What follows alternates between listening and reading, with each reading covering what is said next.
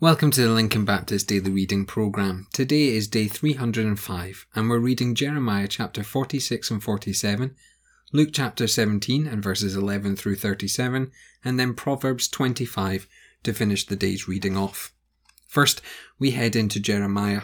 Jeremiah was a prophet to the nations as well as to Judah, and his book closes with prophecies concerning the nations, beginning with Egypt. Josiah, Judah's last good king, was slain as he fought against Egypt, but now Egypt would be defeated by the Babylonians. The Egyptians thought they were like the Nile, rising up to flood the enemy, but they would soon fail. When God looked at the Egyptians, he did not see a mighty river, he saw a heifer that would be bitten by the Babylonian fly, and our allies were fat bulls heading for slaughter. The army of Babylon was like grasshoppers in number, and Egypt would flee like a frightened serpent, because God had spoken. God gave a message of peace to his people in captivity. They would return to their land and be established again. They had to be corrected in love, but they would not be destroyed. From God, the words came, "I will save you. I am with you." And these are wonderful words that we find in Jeremiah today. Wonderful because this is the promise of God, that he will indeed save his people through our Lord Jesus Christ. It's a hard lesson to humble oneself before Christ, but it's a beautiful lesson to see that God indeed has a salvation plan. We now go into Luke chapter seventeen. The ten men believed that Jesus could help them, and he did.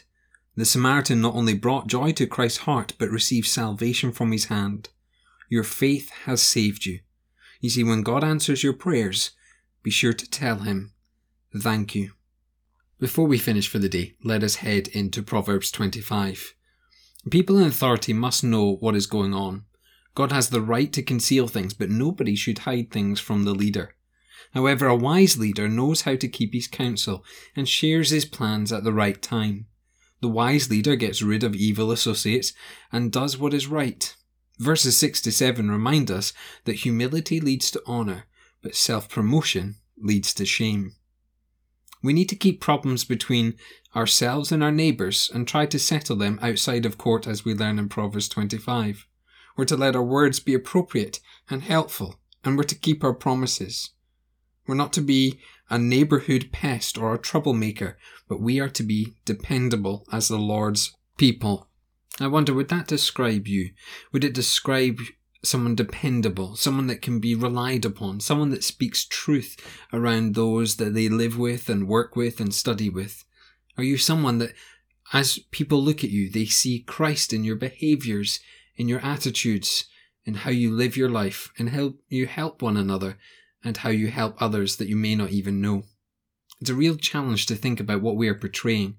Is our life portraying the love of Jesus Christ, or is it portraying selfishness? Because it's the selfishness in our wicked heart that rules our day. Really is something to ponder as we turn to our Lord in prayer.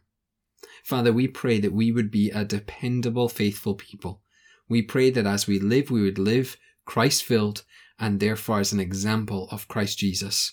Father, we pray that as people look at us, they would see a faithful servant and they themselves would turn to you for salvation. And so, Father, we thank you for Jesus and the opportunity to come to know you through the blood of Christ. We pray this in your name. Amen.